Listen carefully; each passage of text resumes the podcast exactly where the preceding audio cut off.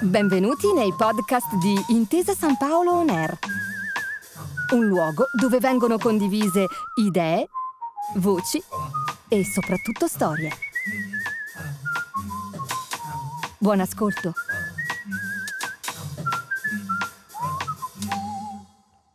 Buonasera, buonasera a tutti voi. Non si è ancora spenta né si spegnerà l'eco di ieri sera quando sotto le volte del Duomo, del nostro Duomo di Milano, si sono reincontrati lo spirito di Alessandro Manzoni con i capitoli 20-21 e attraverso l'esecuzione del Requiem lo spirito di Giuseppe Verdi.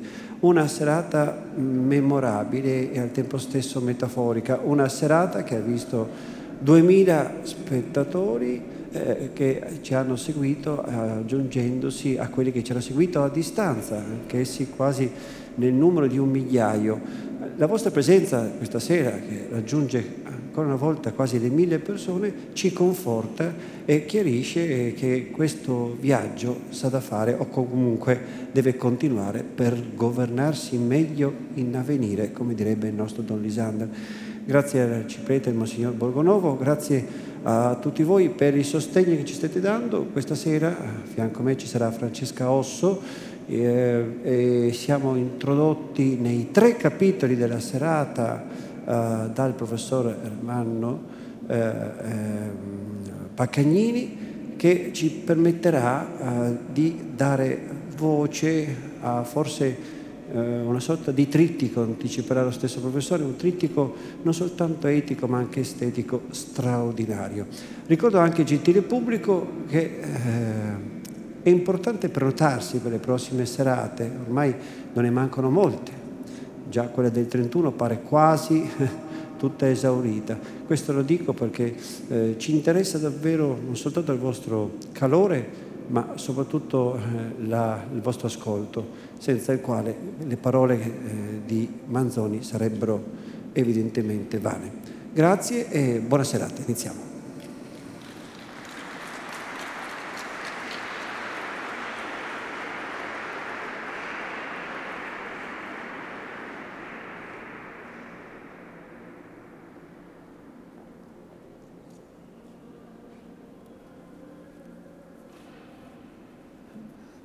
Bentrovati innanzitutto.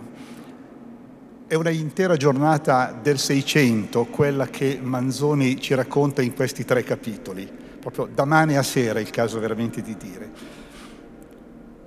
E sono tre capitoli che mi si sono presentati sotto una precisa forma, cioè di leggerli veramente come un trittico e considerando i contenuti un autentico trittico da altar maggiore.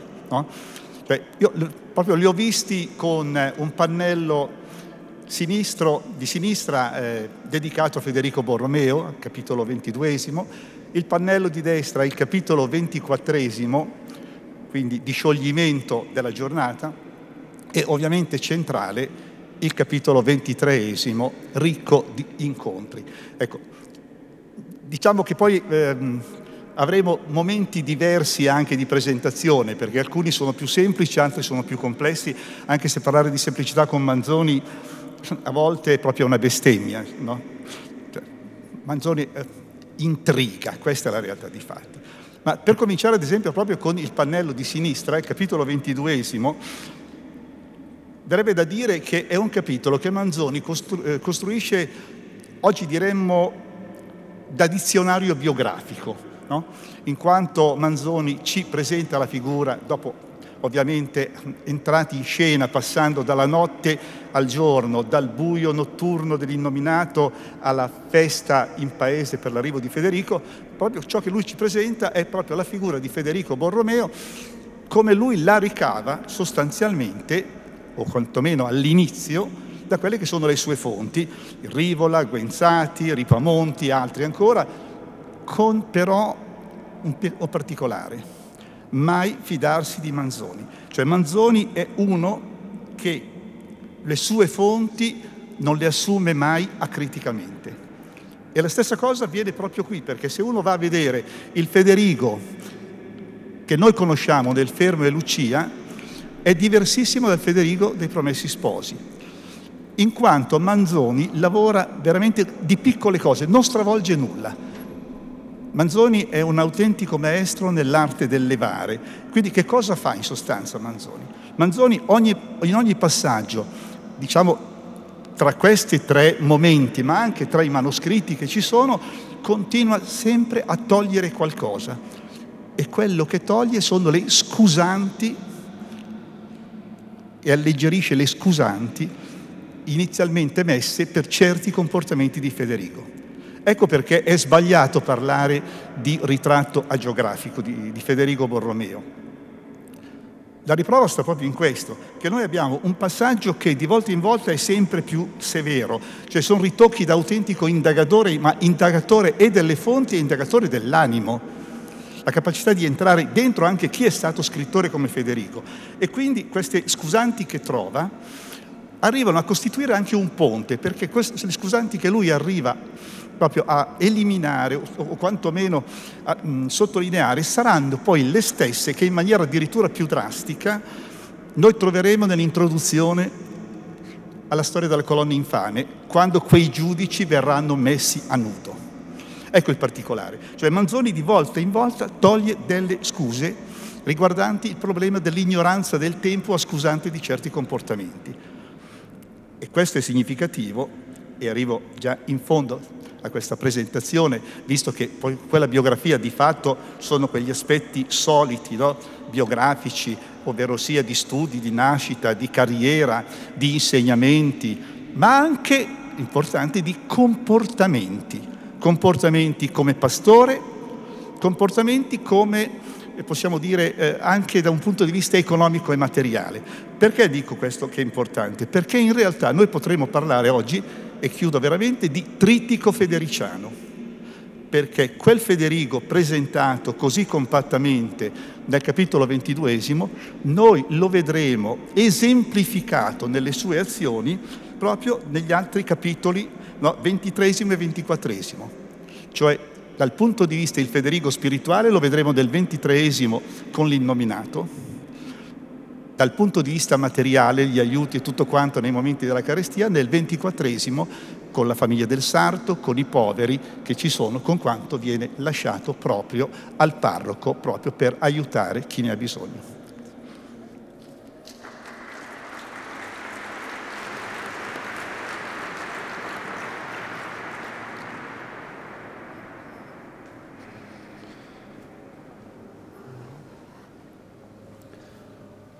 Poco dopo il bravo venne a riferire che il giorno avanti il cardinale Federico Borromeo, arcivescovo di Milano, era arrivato a, e ci starebbe tutto quel giorno e che la nuova sparsa la sera di questo arrivo nei paesi aveva invogliati tutti ad andare a vedere quell'uomo. E si scampanava più per allegria che per avvertire la gente. Il Signore, rimasto solo, continuò a guardare nella valle ancora più pensieroso. Per un uomo, tutti premurosi, tutti allegri per vedere un uomo. E però ognuno di costoro avrà il suo diavolo che lo tormenti, ma nessuno Nessuno ne avrà uno come il mio, nessuno avrà passato una notte come la mia. Cos'ha quell'uomo per rendere tanta gente allegra? Qualche soldo che distribuirà così all'avventura. Ma costoro non vanno tutti per l'elemosina. Ebbene, qualche segno nell'aria, qualche parola se l'avesse per me le parole che possono consolare, se perché non vado anch'io? Perché no? Anderò, anderò e gli voglio parlare, a quattro occhi gli voglio parlare. Cosa gli dirò? Ebbene, quello che quello che sentirò cosa sa dir lui, quest'uomo. Arrivato al paese trovò una gran folla, ma il suo nome passò subito di bocca in bocca. La folla s'apriva, s'accostò ad uno e gli domandò dove fosse il cardinale. Intorno a Federico Borromeo bisogna assolutamente che noi spendiamo quattro parole. La vita di Federico Borromeo, nato nel 1564, è come un ruscello che, scaturito dalla roccia, senza ristagnare né intorbidarsi mai, in un lungo corso per diversi terreni va limpido a gettarsi nel fiume. Badò fin dalla puerizia quelle parole d'annegazione e d'umiltà, a quelle massime intorno alla vanità dei piaceri, all'ingiustizia dell'orgoglio, alla vera dignità, a veri beni, che sentite o non sentite nei cuori, vengono trasmesse da una generazione all'altra nel più elementare insegnamento della religione. Badò, dico, a quelle parole, a quelle massime, le prese sul serio, le gustò, le trovò vere, vide che non potevano dunque essere vere altre parole e altre massime opposte che pure si trasmettono di generazione in generazione con la stessa sicurezza e talora dalle stesse labbra. E propose di prendere per norma delle azioni, dei pensieri, quelle che erano il vero. Persuaso che la vita non è già destinata ad essere un peso per molti e una festa per alcuni, ma per tutti un impiego, del quale ognuno renderà conto, cominciò da fanciullo a pensare come potesse rendere la sua vita utile e santa. Nel 1580 manifestò la risoluzione di dedicarsi al ministero ecclesiastico.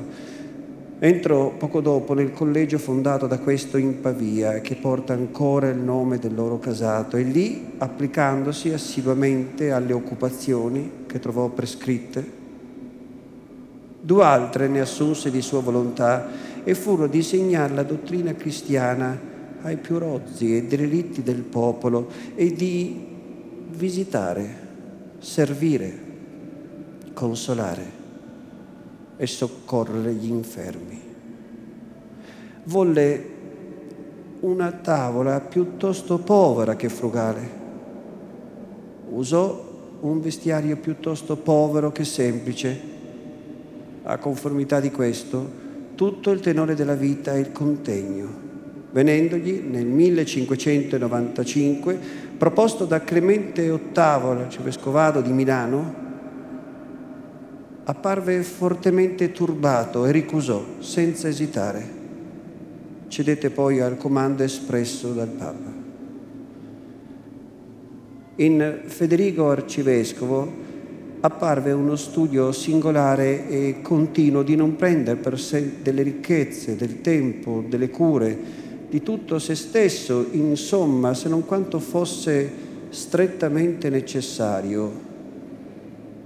Del suo era così scarso e sottile misuratore che badava di non ismettere un vestito prima che fosse logoro affatto, unendo però, come fu notato da scrittori contemporanei, al genio della semplicità quello di una squisita pulizia, due abitudini notabili infatti in quell'età sudice e sfarzosa. Similmente, affinché nulla si disperdesse degli avanzi della sua mensa frugale, gli assegnò un ospizio di poveri e uno di questi, per suo ordine, entrava ogni giorno nella sala del pranzo a raccogliere ciò che fosse rimasto. Cure che potrebbero forse indur concetto di una virtù gretta,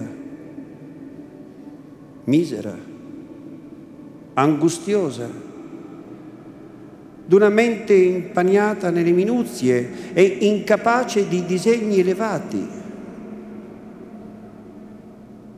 se non fosse in piedi questa biblioteca ambrosiana che Federico.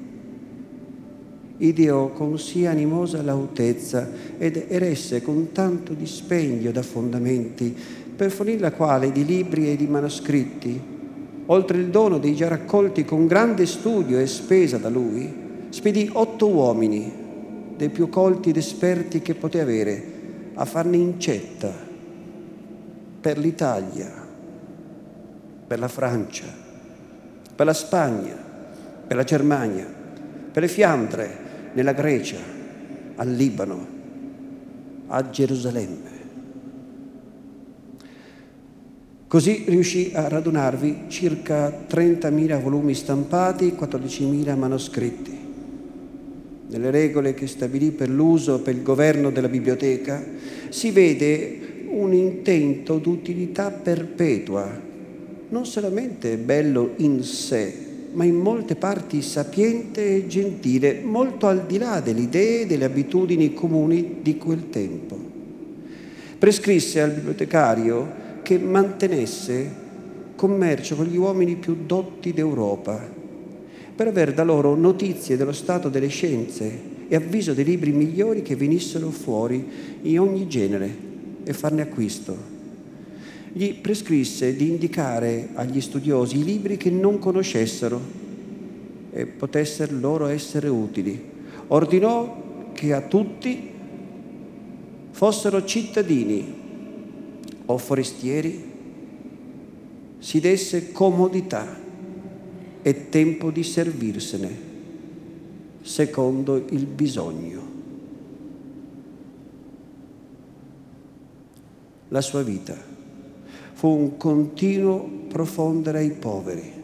La carità inesausta di quest'uomo, non meno che nel dare, spiccava in tutto il suo contegno, di facile a bordo con tutti.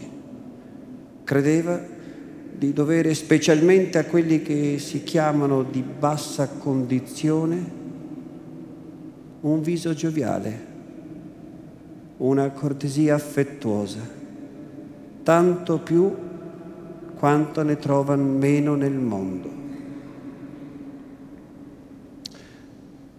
Non dobbiamo dissimulare che tenne con ferma persuasione e sostenne in pratica con lunga costanza opinioni che al giorno d'oggi parrebbero ognuno piuttosto strane che mal fondate, dico anche a coloro che avrebbero una gran voglia di trovarle giuste.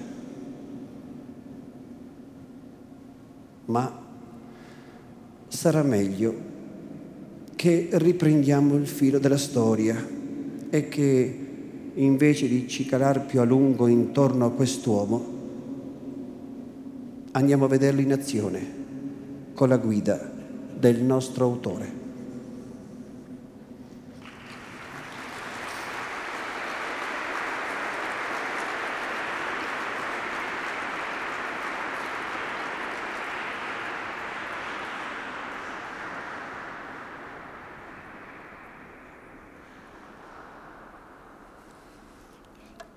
E siamo al pannello centrale cioè tra uno dei capitoli dei Promessi Sposi più noti, più rivisitati, persino più raffigurati no, in ambito pittorico e scultoreo.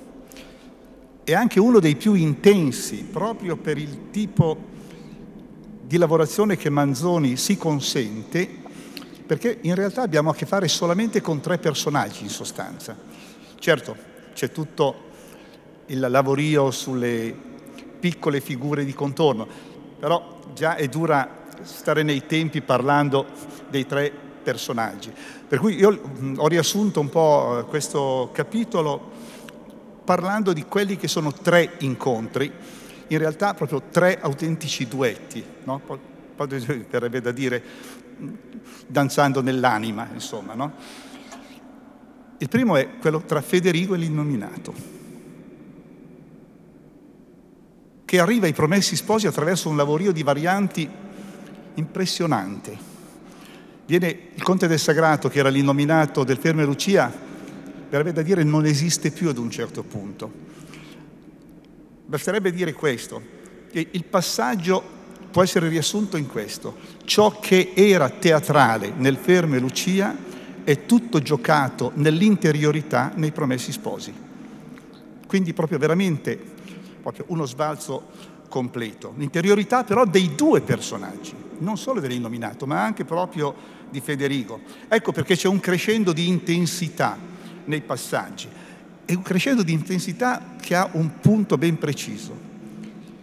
L'innominato nei promessi sposi conosce, verrebbe da dire, mi sembrerà strano, l'azzeramento della parola.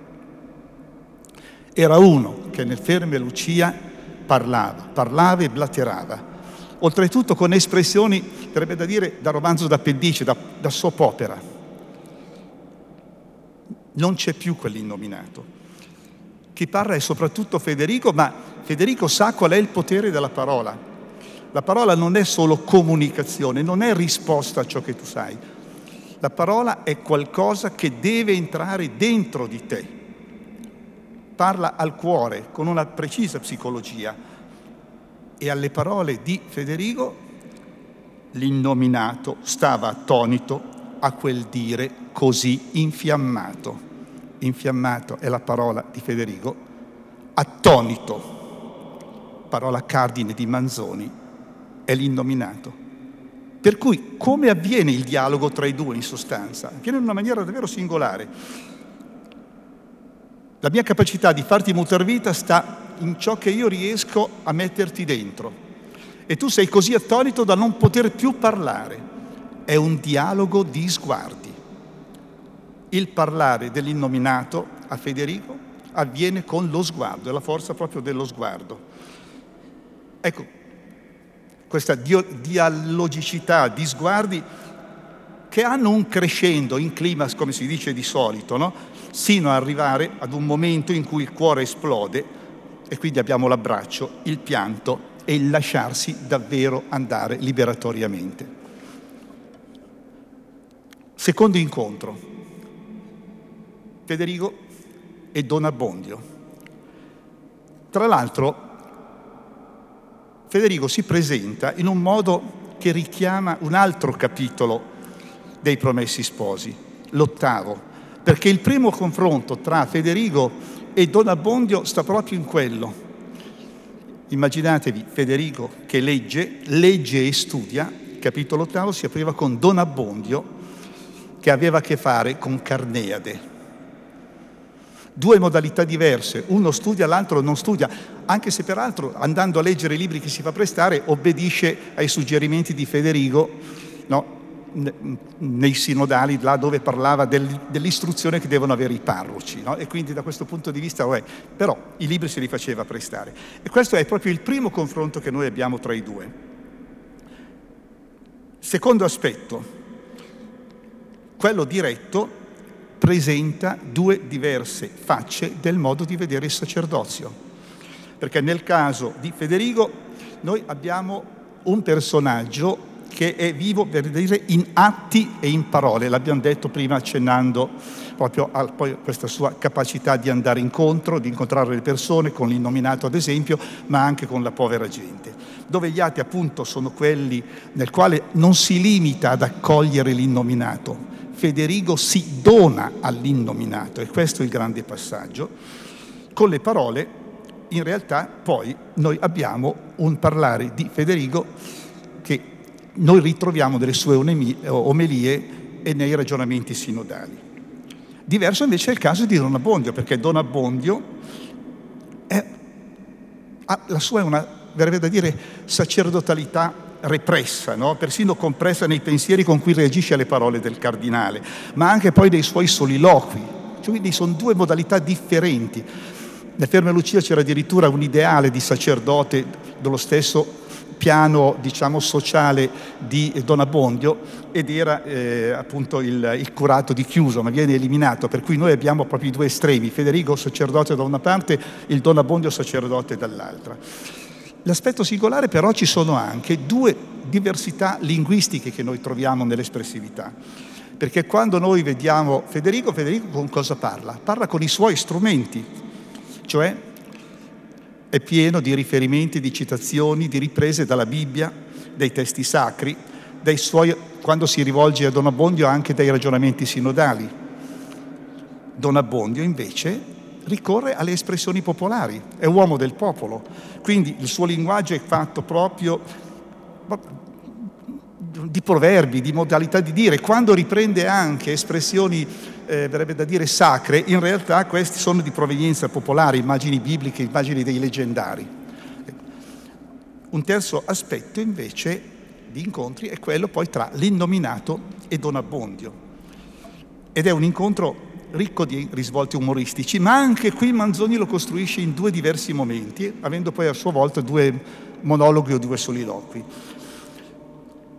Bipartito perché inizialmente noi abbiamo l'attesa e l'attesa dell'incontro col cardinale per Don Abbondio è tragica. Questo è il momento della tragedia, una tragedia personale.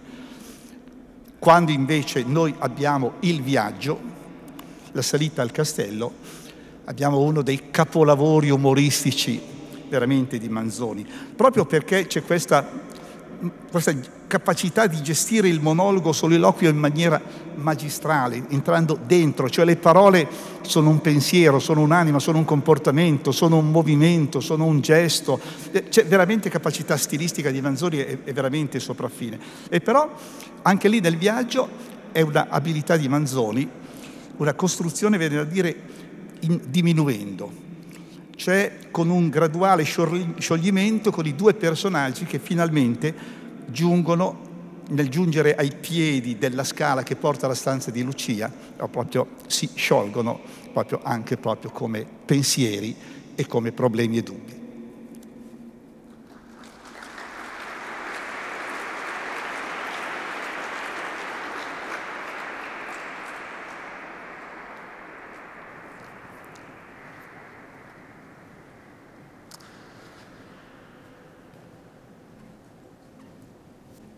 Il cardinal Federico, intanto che aspettava l'ora di andare in chiesa a celebrare gli uffizi divini, stava studiando, come era solito di fare in tutti i ritagli di tempo, quando entrò il cappellano con viso alterato. Una strana visita, strana davvero, Monsignore Illustrissimo. Chi è? Niente di meno che il signor riprese il cappellano e spiccando le sillabe con una gran significazione proferì quel nome che noi non possiamo scrivere ai nostri lettori. Lui, venga, venga subito. Appena introdotto, l'innominato Federico gli andò incontro con volto premuroso e sereno e con le braccia aperte come una persona desiderata. I due stettero alquanto senza parlare e diversamente sospesi. L'innominato, che era stato come portato lì per forza da una smania inesplicabile piuttosto che condotto da un determinato disegno, ci stava anche come per forza, straziata da due passioni opposte, quel desiderio e quella speranza confusa di trovare un refrigerio al tormento interno e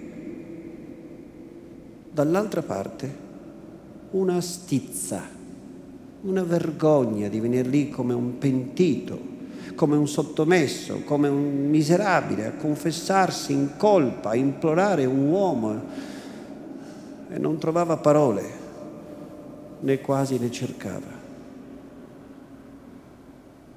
Tenne anche lui qualche momento fisso nell'aspetto dell'innominato il suo sguardo penetrante ed esercitato da lungo tempo a ritrarre dai sembianti i pensieri. E sotto quel fosco e a quel turbato parendogli di scoprire sempre più qualcosa di conforme alla speranza da lui concepita al primo annunzio di un tal visita, tutto animato disse, che preziosa visita è questa e quanto vi devo essere grato di una buona risoluzione. quantunque per me abbia un po' del rimprovero. Rimprovero? Esclamò il Signore meravigliato, ma raddolcito da quelle parole e da quel fare e contento che il cardinale avesse rotto il ghiaccio. Certo, me un rimprovero che io mi sia lasciato prevenire da voi, quando da tanto tempo, tante volte avrei dovuto venire da voi io. Da me voi. Sapete chi sono? Vi hanno detto bene il mio nome. È questa consolazione che io sento e che certo vi si manifesta nel mio aspetto. Vi pare che io dovessi provarla all'annunzio, alla vista di uno sconosciuto? Siete voi che me lo fate provare, voi, dico, che avrei dovuto cercare voi che almeno ho tanto amato e pianto, per cui ho tanto pregato, voi, dei miei figli che pure amo tutti e di cuore, quello che avrei più desiderato d'accogliere e d'abbracciare, se avessi creduto di poterlo sperare. Ma Dio sa fare egli solo le meraviglie e supplisce alla debolezza alla lentezza dei suoi poveri servi. L'innominato stava attonito a quel dire così infiammato, a quelle parole che rispondevano tanto risolutamente a ciò che non aveva ancora detto, né era ben determinato di dire. E commosso, ma sbalordito, stava in silenzio. Riprese ancora più affettuosamente Federico. Voi avete una buona nuova da darmi e me la fate tanto sospirare? Una buona nuova? Io? Ho l'inferno nel cuore e vi darò una buona nuova. Ditemi voi se lo sapete. Qual è questa buona nuova che aspettate da un par mio? Che Dio va toccato il cuore e vuol farvi suo. Dio, Dio, Dio, se lo vedessi, se, se lo sentissi, dov'è questo Dio? Voi me lo domandate? Voi? E chi più di voi là vicino? Non ve lo sentite in cuore che v'opprime che vagita, che non vi lascia stare nello stesso tempo vattira, che vi fa presentire una speranza di quiete, di consolazione, di una consolazione che sarà piena, immensa, subito che voi lo riconosciate, lo confessiate, l'imploriate. Oh, certo, ho qui qualcosa che mi opprime, che mi rode. Ma Dio, se c'è questo Dio, se, se è quello che dicono, cosa volete che faccia di me? Queste parole fu dette con accento disperato, ma Federico, con tono solenne, come di placida ispirazione, rispose, Cosa può far Dio di voi? Cosa vuol farne? Un segno della sua potenza, della sua bontà, vuol cavar da voi una gloria che nessun altro gli potrebbe dare. E voi domandate, cosa Dio posso far di voi? Chi sono io, povero uomo, che sappia dirvi fin d'ora che profitto possa ricavar da voi un tal Signore? Cosa possa far di codesta volontà impetuosa, di codesta imperturbata costanza, quando l'abbia animata, infiammata d'amore, di speranza,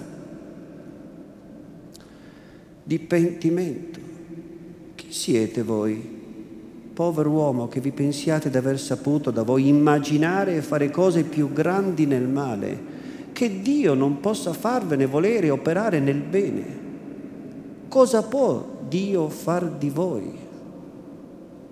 è perdonarvi, è farvi salvo, è compire in voi l'opera della redenzione.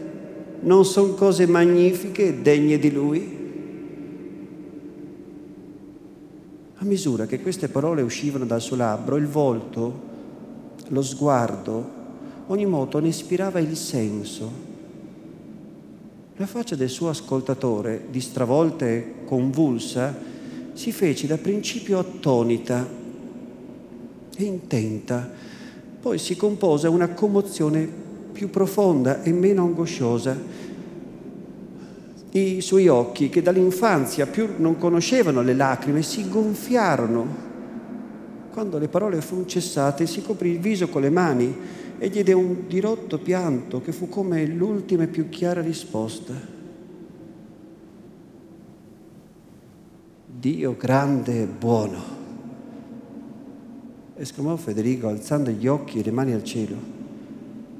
Che ho mai fatto io, servo inutile, pastore sonolento, perché voi mi chiamaste a questo convito di grazia, perché mi faceste degno d'assistere a un sì giocondo prodigio? E così dicendo stese la mano a prendere quella dell'innominato. No! gridò questo. No! Lontano! Lontano da me voi! Non lordate quella mano innocente e benefica, non sapete tutto ciò che ha fatto questa, eh, che volete stringere? Lasciatela.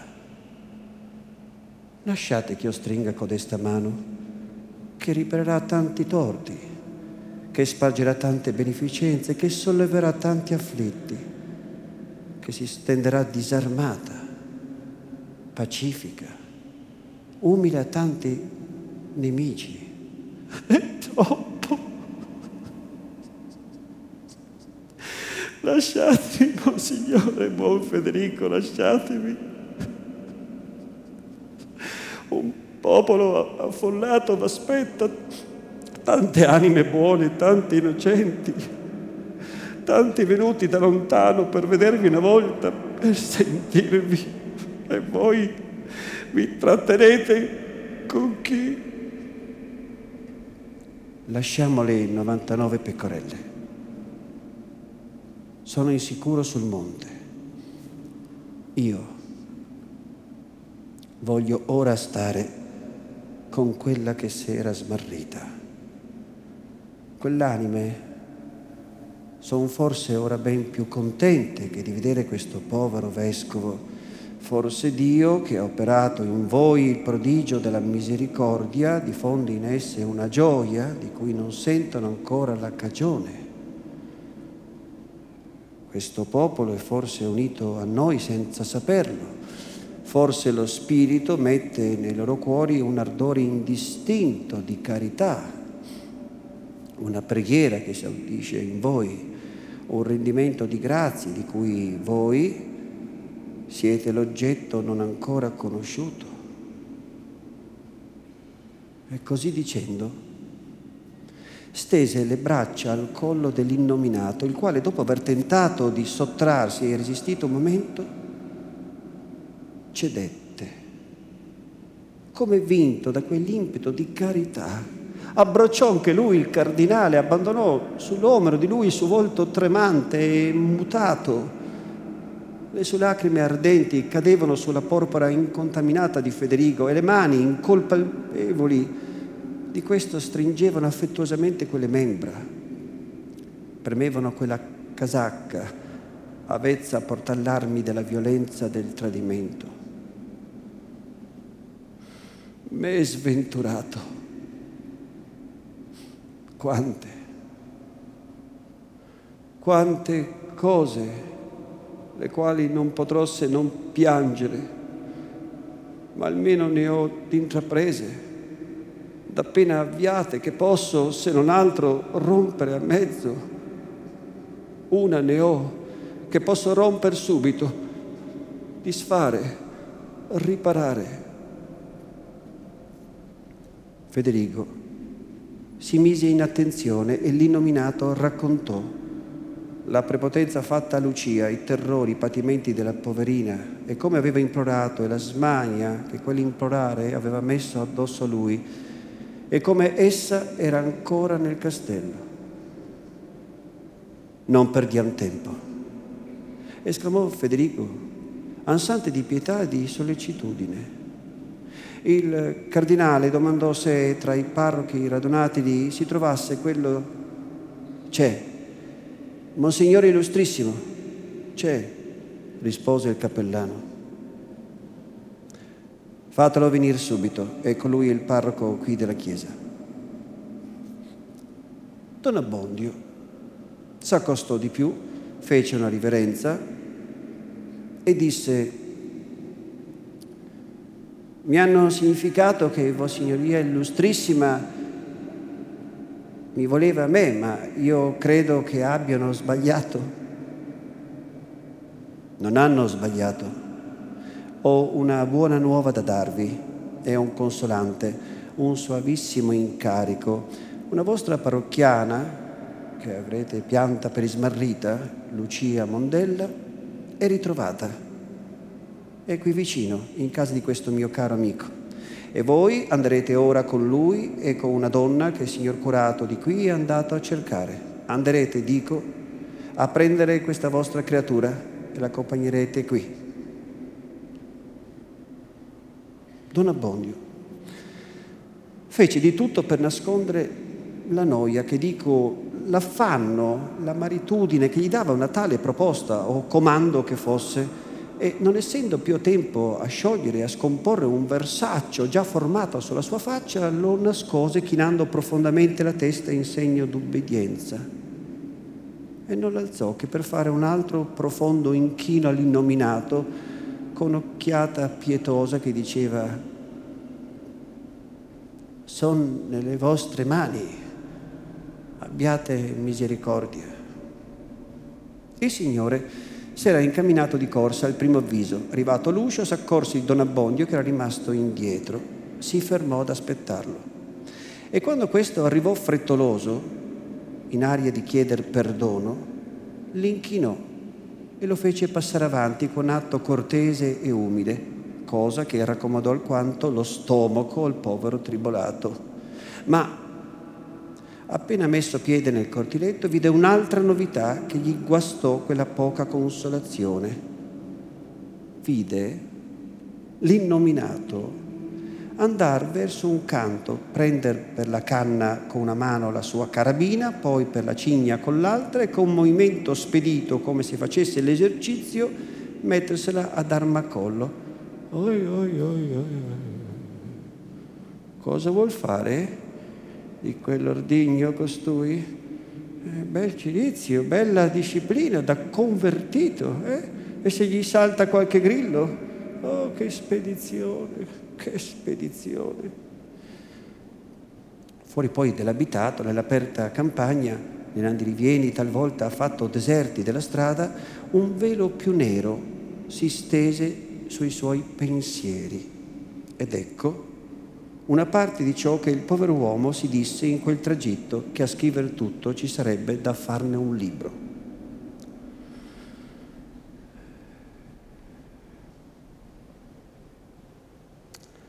È un gran dire, e tanto i santi come i birboni gli, abbiano ad aver l'argento vivo addosso e non si contentino di essere sempre in moto loro ma voglio tirare in ballo, se potessero, tutto il genere umano. E devono proprio venire a cercare me, che non cerco nessuno, e tirarmi per i capelli nei loro affari. Io che non chiedo altro che di essere lasciato vivere quel matto Birboni Don Rodrigo. Cosa gli mancherebbe per essere l'uomo il più felice di questo mondo, se avesse un pochino di giudizio? Lui è ricco, lui giovine, lui rispettato, lui corteggiato. Gli dà noia il benestare e bisogna che vada accattando guai per sé e per gli altri. Potrebbe fare l'arte di Michelaccio. No, signore, no. Vuol fare il mestiere di molestare le femmine, il più pazzo, il più ladro, il più arrabbiato mestiere di questo mondo. Potrebbe andare in paradiso in carrozza, e vuol andare a casa del diavolo a, a pied zoppo. E costui? E qui lo guardava come se avesse sospetto che quel costui sentisse i suoi pensieri. Costui, dopo aver messo sotto sopra il mondo con le scelleratezze, ora lo mette sotto sopra con la conversione, se sarà vero. Tanto tocca a me a farne l'esperienza. È finita? Eh? Quando sono nati con quella smania in corpo, bisogna che faccia sempre fracasso. Ma ci vuol tanto fare il galantuomo tutta la vita, come ho fatto io? No, signore, si deve squartare, ammazzare, fare il diavolo. Povero me. E poi uno scompiglio anche per far penitenza. La penitenza, quando sa buona volontà, si può farla a casa sua, quietamente, senza tanto apparato, senza dar tanto incomodo al prossimo. E Sua Signoria Illustrissima subito, subito, a braccia aperte, caro amico, amico caro. Stare a tutto quel che gli dice costui, come se l'avesse visto far miracoli e prendere addirittura una risoluzione, mettersi dentro con le mani, con i piedi, presto di qua, presto di là. Eh, a casa mia si chiama precipitazione. Senza avere una minima caparra, dargli in mano un povero curato questo si chiama giocare un uomo a pari e, e caffo. È un vescovo santo come lui, decorati, dovrebbe essere geloso come della pupilla degli occhi suoi. Un pochino di flemma, un pochino di prudenza, un pochino di carità. Mi pare che possa stare anche con la santità. E se fosse tutto un'apparenza, chi può conoscere tutti i fini degli uomini? E dico degli uomini come costui e pensare che mi tocca andare con lui a casa sua. Eh, ci può essere sotto qualche diavolo. Ah, povera me, meglio non ci pensare. Che imbroglio è questo di Lucia? Ci fosse un'intesa con Don Rodrigo, che gente. Almeno la cosa sarebbe chiara. Ma come l'ha avuta nelle unghie costui? Eh, chi lo sa? Tutto un segreto con Monsignore. E a me? mi fanno trottare in questa maniera. Non si dice nulla.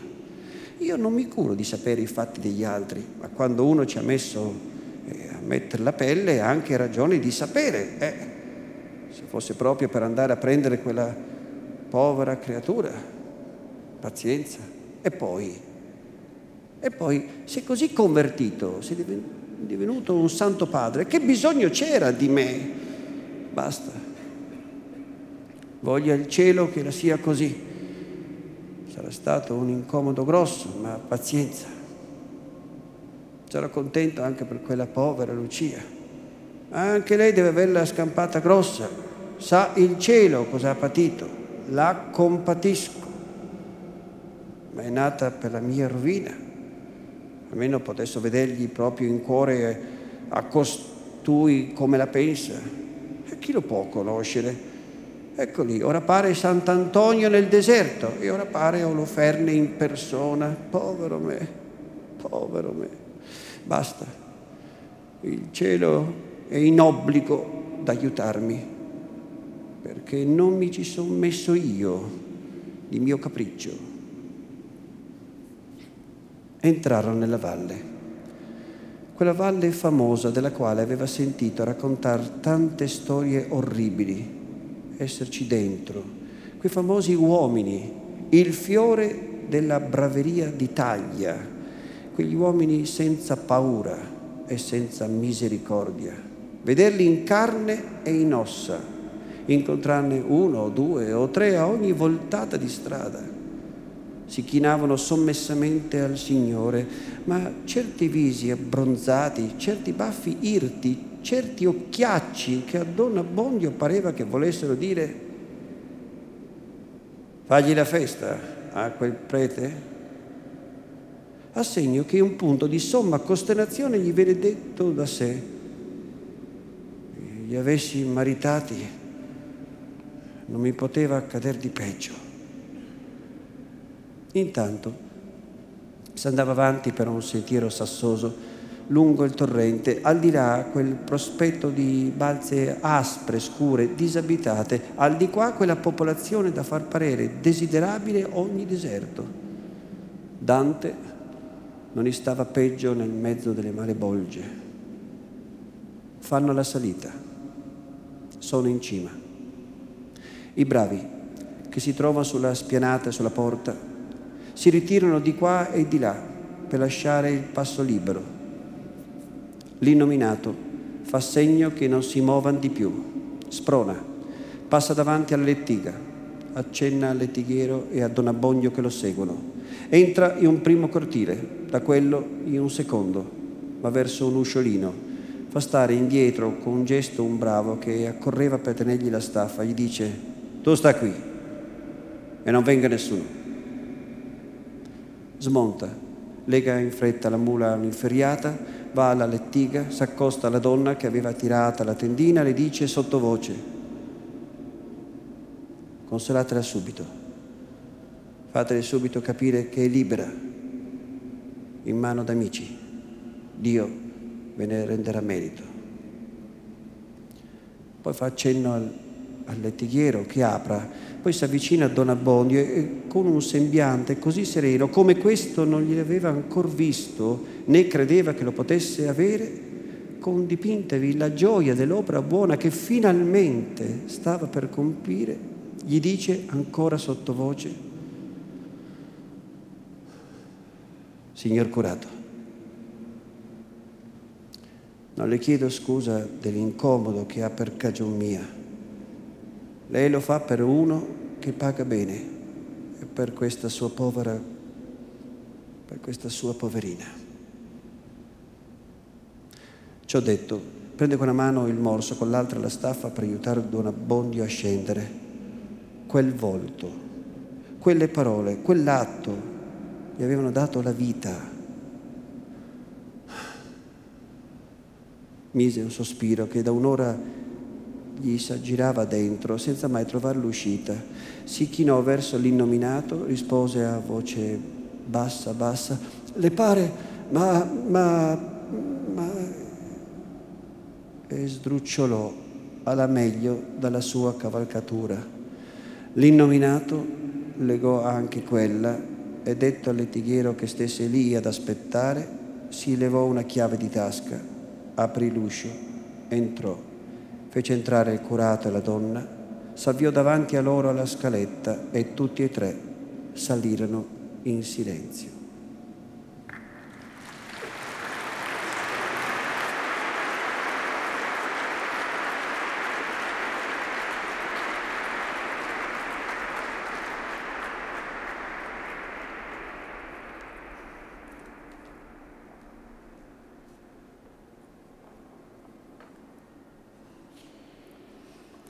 E siamo al terzo pannello, pannello di destra.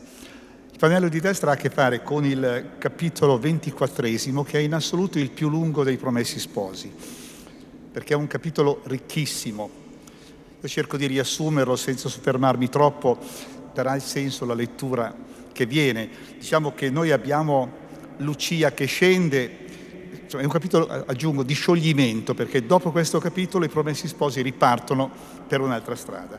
Ecco, quindi noi abbiamo questo capitolo nel quale vediamo Lucia che scende dal castello al paese con la moglie del sarto ed è la persona che veramente vive un dramma, perché è il dramma del voto. Continua a chiedersi, quasi a dubitare di averlo fatto, se ha fatto bene a farlo, comincia a interrogarsi a chi devo dire parlarne allora pensa Padre Cristoforo, ma Padre Cristoforo è partito per Rimini, non ha nessuno. E quindi abbiamo Lucia che scende e con una parentesi interna l'incontro tra Agnese, Lucia con Agnese, Agnese e Don Abbondio, il tentativo di Don Abbondio sempre pauroso, no? che dimostra se stesso. Ecco, è un capitolo che rafforza l'immagine che noi abbiamo dei personaggi. Questo va detto proprio con questi piccoli particolari. Dopodiché c'è l'incontro tra Lucia, Agnese e Federico e anche qui con tantissimi piccoli movimenti, il dico, non dico, confesso, non dico, per quanto riguarda, sì, le malefatte di Don Abbondio, ma anche lo confessiamo meno quello che abbiamo fatto per il matrimonio, no? E Lucia con questo senso di sincerità ne parlerà, insomma. Poi abbiamo poche righe di un autentico mistero. Non sappiamo che cosa si sono detti nel lungo pranzo l'innominato e Federico. Ne segue poi tutta una serie di momenti popolari. No, diciamo che proprio è il paese quello che poi eh, copre questo capitolo ventiquattresimo, la casa del sarto, ma con tutta una serie anche di, di rinvii che noi abbiamo. Ad esempio, quando il bambino eh, parla del, mm, dell'omelia del cardinale da lassù, c'è in Ambrosiana un quadro che ha le stesse identiche immagini di quello che dice il bambino, no? l'oro in testa, tutte queste cose. Sembra proprio di vedere e leggere proprio nel quadro le parole del bambino. È anche un capitolo nel quale Manzoni, attentissimo, ha una svista, perché a casa del sarto noi qui troviamo due ragazzette o bambinette, passaggio dalla ventisettana alla quarantana, le chiama in modo diverso, e un fanciullo. La casa del sarto tornerà poi nel capitolo ventinovesimo e il sarto manderà a prendere le cose una figlioletta e due ragazzi, no? uno nell'orto e l'altro a prendere il fico. Cioè Manzoni proprio ha avuto questo disguido, non l'ha corretto, non se n'è accorto e l'ha lasciato. Questo è rimasto dentro come suo cadeau, diciamo. E poi il finale è il ritorno dell'innominato al castello, i bravi. Quindi abbiamo proprio un po' tutti questi elementi che sono gestiti ognuno con uno stile differente, ognuno con un umore differente. C'è proprio una grande ricchezza. Uno potrebbe vedere certi riassunti eh, di quello che è il modo di scrivere di Manzoni. Ecco, io per il ventiquattresimo finirei qui salvo per un piccolo particolare. Manzoni è ricco di particolari, al di là di queste scene che possiamo dire dei figli del sarto, è però attentissimo. Noi abbiamo detto all'inizio che i tre capitoli sono una giornata. Bene, c'è un aspetto strutturale interessantissimo, perché se noi andiamo a vedere l'inizio del capitolo ventiduesimo, noi troviamo l'innominato. Alla fine del ventiquattresimo c'è l'innominato. Ma c'è di più.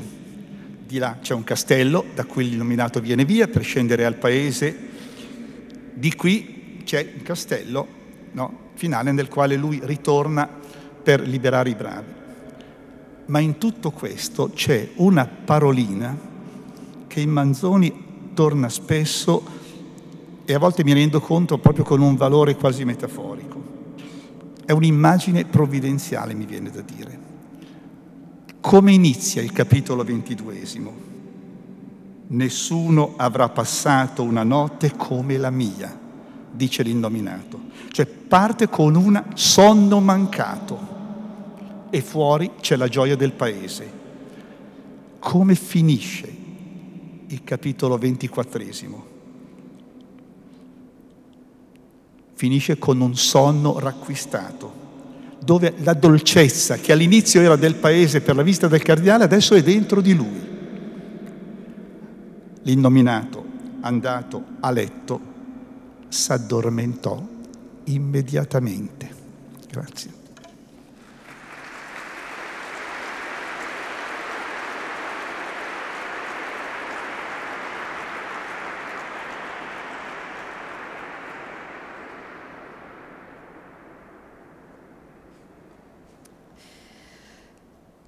Lucia s'era risentita da poco tempo e di quel tempo una parte aveva penato a svegliarsi affatto, a separar le torbide visioni del sonno dalle memorie e dalle immagini di quella realtà troppo somigliante ad una funesta visione d'inferno. Ed ecco si sente un calpestio nella stanza vicina, poi un picchio all'uscio. La vecchia accorre e domanda chi è. Apri risponde sommessamente la nota voce. La vecchia tira il paletto e l'innominato, spingendo leggermente i battenti, fa un po' di spiraglio. Ordina alla vecchia di venire fuori e fa entrare subito Don Abbondio con la buona donna. tutto questo movimento, quel punto d'aspetto, il primo apparire di persone nuove, cagionarono un soprassalto d'agitazione a Lucia, alla quale, se lo stato presente era intollerabile, ogni cambiamento però era un motivo di sospetto e di nuovo spavento. Guardò, vide un prete, una donna, si rancorò alquanto, guarda più attenta. È lui o non è lui? Riconosce Don Abbondio e rimane con gli occhi fissi, come incantata. Ma la donna, andatale vicino, si chinò sopra di lei e guardandola pietosamente, prendendole le mani come per accarezzarla e alzarsi a un tempo, le disse, oh poverina, venite, venite con noi. Lucia, come riacquistate in un tratto tutte le sue forze, si rizzò precipitosamente, poi fissò ancora lo sguardo su quei due visi e disse, ma è dunque la Madonna che vi ha mandati? Io credo di sì, disse la buona donna. Ma, ma possiamo andar via? Possiamo andar via davvero? riprese Lucia abbassando la voce e con uno sguardo timido e sospettoso. E tutta quella gente, continuò con le labbra contratte e tremanti di spavento e d'orrore, e quel signore, quell'uomo, già me l'aveva promesso. Eh, lui in persona è qui, è venuto apposta con noi, disse Don Abbondio. È qui fuori che aspetta. Andiamo, presto, non lo facciamo aspettare, un par suo. Allora, quello di cui si parlava spinse l'uscio e si fece vedere. Lucia, che poco prima lo desiderava, anzi, non avendo speranza in altra cosa del mondo, non desiderava che lui. Ora, dopo aver veduto i visi e sentite voci amiche, non poté reprimere un subitaneo ribrezzo. Si riscosse, ritenne il respiro, si strinse alla buona donna e le nascose il viso in seno. Ma l'innominato, alla vista di quell'aspetto sul quale già la sera avanti non aveva potuto tener fermo lo sguardo, di quell'aspetto reso ora più squallido, sbattuto, affannato dal patire prolungato e dal digiuno, era rimasto lì, fermo, quasi sull'uscio. Nel veder poi quell'atto di terrore, abbassò gli occhi Stette ancora un momento immobile e muto, indi rispondendo a ciò che la poverina non aveva detto. È vero, esclamò. Perdonatemi. Lucia alzò la testa, guardò l'innominato e, vedendo bassa quella fronte, atterrato e confuso quello sguardo, presa da un misto sentimento di conforto, di riconoscenza e di pietà, disse Oh il mio Signore, Dio le renda merito della sua misericordia e a voi cento volte il bene che mi fanno codeste vostre parole. Così detto, si voltò e andò verso l'uscio e uscì il primo. Lucia, tutta rianimata, con la donna che le dava il braccio, gli andò dietro, Don Abbondio in coda. Scesero la scala, arrivarono all'uscio che metteva nel cortile. L'illuminato lo spalancò andò alla lettiga, aprì lo sportello e con una certa gentilezza quasi timida, due cose nuove in lui. Sorreggendo il braccio di Lucia, l'aiutò a entrarvi, poi la buona donna. Se legò quindi la mula di Don Abbondio e l'aiutò anche lui a montare. La comitiva arrivò al paese che le funzioni di chiesa non erano ancora terminate. Passò per mezzo alla folla medesima, non meno commossa della prima volta, e poi si divise. I due a cavallo voltarono su una piazzetta di fianco, in fondo a cui era la casa del parroco. La lettiga andò avanti verso quella della buona donna. La buona donna, fatta sedere Lucia nel miglior luogo della sua cucina, s'affaccendava a preparare qualcosa da ristorarla, ricusando con una certa rustichezza cordiale i ringraziamenti e le scuse che questa rinnovava ogni tanto. Lucia tornatele alquanto le forze e acquietandosele sempre di più l'animo, andava intanto assettandosi per un'abitudine, per un istinto di pulizia e di verecondia. Rimetteva e formava le trecce allentate e arruffate, raccomodava il fazzoletto sul seno intorno al collo e in far questo le sue dita si intralciarono nella corona che ci aveva messa la notte avanti. Lo sguardo vi corse e si fece nella mente un tumulto istantaneo. La memoria del voto. Oppressa fino allora e soffogata da tante sensazioni presenti, vi si suscitò d'improvviso e vi comparve chiara e distinta. Allora tutte le potenze del suo animo, appena riavute, furono sopraffatte di nuovo a un tratto. E se quell'animo non fosse stato così preparato da una vita di innocenza, di rassegnazione e di fiducia, la costernazione che provò in quel momento sarebbe stata disperazione. Dopo un ribollimento di quei pensieri che non vengono con parole, le prime che si formarono nella sua mente furono Oh povera me, cosa ho fatto? Ma non appena l'ebbe pensate, ne risentì come uno spavento. Le tornarono in mente tutte le circostanze del voto, l'angoscia intollerabile, il non avere una speranza di soccorso, il fervore della preghiera, la pienezza del sentimento con cui la promessa era stata fatta e dopo aver ottenuta la grazia pentirsi della promessa. Ma le parve un'ingratitudine sacrilega, una perfidia verso Dio e la Madonna. Le parve che una tale infedeltà le attirerebbe nuove e più terribili sventure, in mezzo alle quali mm, non potrebbe più sperare neppur nella preghiera. E s'affrettò a rinnegare quel pentimento momentaneo. Si levò con devozione la corona dal collo e tenendola nella mano tremante confermò rinnovò il voto, chiedendo allo stesso tempo con una, una supplicazione accorata che le fosse concessa la forza ad adempirlo, che le fossero risparmiati i pensieri e le occasioni le quali avrebbero potuto, se non ismovere il suo animo, agitarlo troppo. Finalmente il baroccio, con Agnese che era stata avvertita, arriva e si ferma alla casa del sarto. Lucia s'alza precipitosamente, Agnese scende e dentro di corsa. Sono nelle braccia l'una dell'altra. Passato quel primo sfogo d'abbracciamenti e di singhiozzi, Agnese volle sapere i casi di Lucia e questa si mise affannosamente a raccontarglieli. Ma come il lettore sa, era una storia che nessuno la conosceva tutta e per Lucia stessa c'erano delle parti oscure, inesplicabili affatto e principalmente quella fatale combinazione d'essersi la terribile carrozza trovata lì sulla strada, per l'appunto quando Lucia vi passava per un caso straordinario. E su di che la madre e la figlia facevano cento congetture senza mai darne il segno, anzi senza neppure andarci vicino. In quanto all'autor principale della trama, tanto l'una quanto l'altra non potevano fare a meno di non pensare che fosse Don Rodrigo. Anima nera, tizzone d'inferno, esclamava Agnese. Ah, ma verrà la sua ora, anche per lui. Domene Dio lo pagherà secondo il merito e allora proverà anche lui.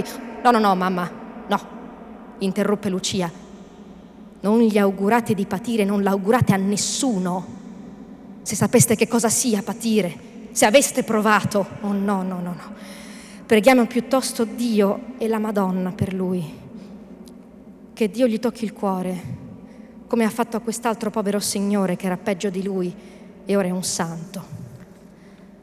E il ribrezzo che Lucia provava nel tornare sopra memorie così recenti e così crudeli la fece più di una volta restare a mezzo. Più di una volta disse che non le bastava l'animo di continuare e dopo molte lacrime riprese la parola a stento. Ma un sentimento diverso la tenne sospesa a un certo punto del racconto, quando fu al voto. E il timore che la madre le desse dell'imprudente e della precipitosa e che, come aveva fatto nell'affare del matrimonio, mettesse in campo qualche sua regola larga di coscienza e volesse fargliela trovare giusta per forza, o che, povera donna, dicesse la cosa a qualcheduno in confidenza, se non altro per aver lume e consiglio e la facesse così diventare pubblica, cosa che Lucia solamente a pensarci si sentiva venire il viso rosso. Anche una certa vergogna della madre stessa, una ripugnanza inesplicabile a entrare in quella materia. E tutte queste cose insieme fecero che nascose quella circostanza importante, proponendosi di farne prima confidenza al padre Cristoforo. Ma come rimase allorché domandando di lui si sentì rispondere che non c'era più, che era stato mandato in un paese lontano, lontano in un paese che aveva un certo nome. E Renzo, disse Agnese, beh, è in salvo, non è vero? disse ansiosamente Lucia. Beh, questo è sicuro perché tutti lo dicono, ma si tem per certo che si sia ricoverato sul Bergamasco, ma il luogo proprio nessuno lo sa dire e lui finora non ha mai fatto sapere nulla, che non abbia ancora trovato la maniera. Eh, se è in salvo, sia ringraziato il Signore, disse Lucia.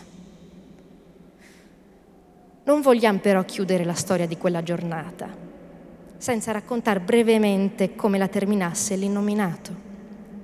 Questa volta la nuova della sua conversione l'aveva preceduto nella valle vi si era subito sparsa e aveva messo per tutto uno sbalordimento, un'ansietà, un cruccio, un sussurro.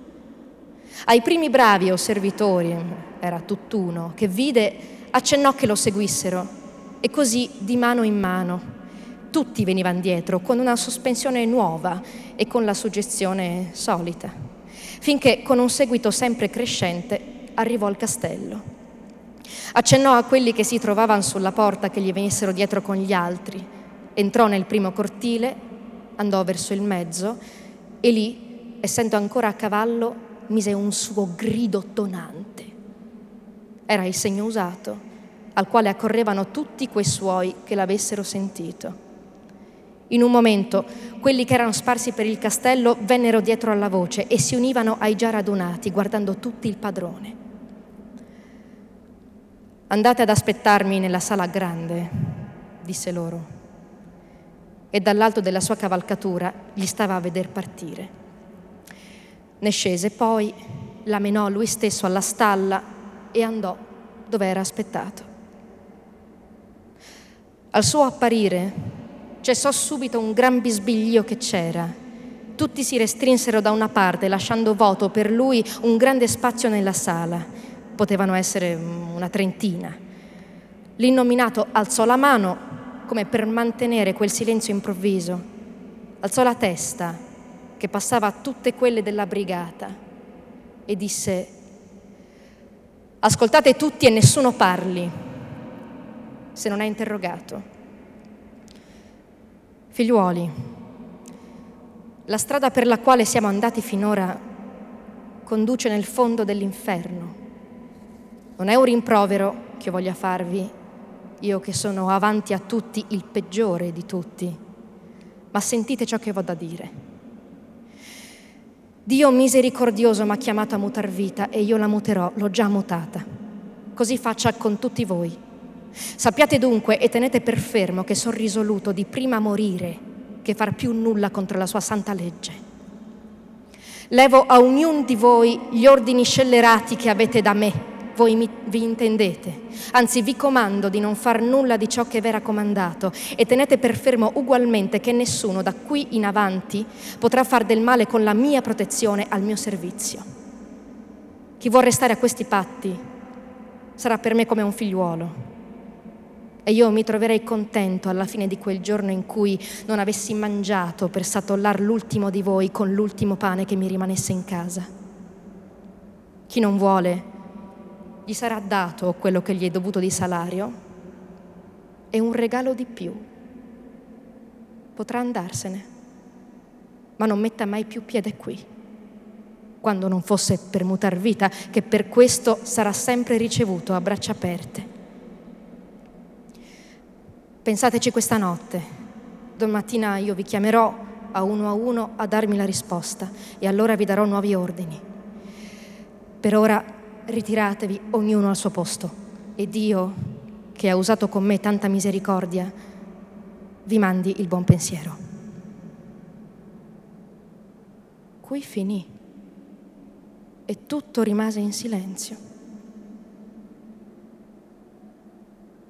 Quando vide che era tutto quieto, andò finalmente a dormire. Sì, a dormire perché aveva sonno. Affari intralciati e insieme urgenti, per quanto ne fosse sempre andato in cerca. Non se n'era mai trovati addosso tanti, in nessuna congiuntura come allora. Eppure aveva sonno. I rimorsi che gliel'avevano levato la notte avanti, non che essere acquietati, mandavano anzi grida più alte, più severe, più assolute. Eppure aveva sonno. L'ordine, la specie di governo stabilito là dentro da lui in tant'anni, con tante cure, con un tanto singolare accoppiamento d'audacia e di perseveranza, ora l'aveva lui medesimo messo in forse con poche parole. La dipendenza illimitata di quei suoi, quel loro essere disposti a tutto, quella fedeltà da masnadieri sulla quale era avvezzo da tanto tempo a riposare, l'aveva ora smossa lui medesimo i suoi mezzi li aveva fatti diventare un monte di imbrogli. S'era messa la confusione e l'incertezza in casa. Eppure aveva sonno. Andò dunque in camera, s'accostò a quel letto in cui la notte scorsa aveva trovate tante spine e vi si inginocchiò accanto con l'intenzione di pregare. Trovò infatti in un cantuccio riposto e profondo della mente le preghiere che era stato ammaestrato a recitare da bambino. Cominciò a recitarle e quelle parole rimaste lì tanto tempo ravvolte insieme venivano l'una dopo l'altra come sgomitolandosi. Provava in questo un misto di sentimenti indefinibile una certa dolcezza in quel ritorno materiale all'abitudine dell'innocenza, un inasprimento di dolore al pensiero dell'abisso che aveva messo tra quel tempo e questo, un ardore d'arrivare con opere di espiazione a una coscienza nuova, a uno stato il più vicino all'innocenza, a cui non poteva tornare una riconoscenza, una fiducia in quella misericordia che lo poteva condurre a quello stato e che gli aveva già dati tanti segni di volerlo. Rizzatosi poi, andò a letto e si addormentò immediatamente.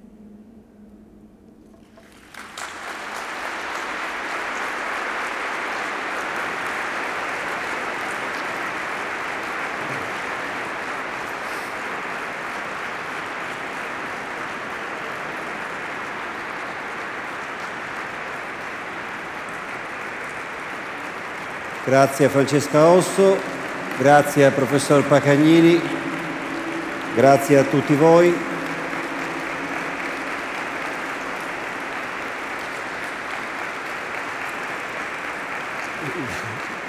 Grazie davvero di questo affetto che ovviamente uh, vede sorridere il nostro Alessandro Manzoni.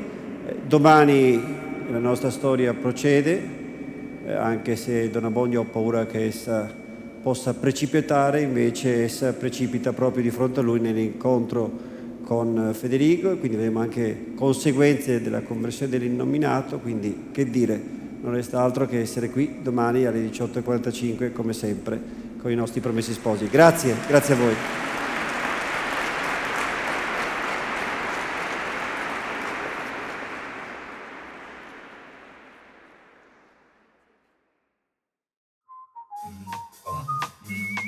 Grazie per aver ascoltato i podcast di Intesa San Paolo On Air.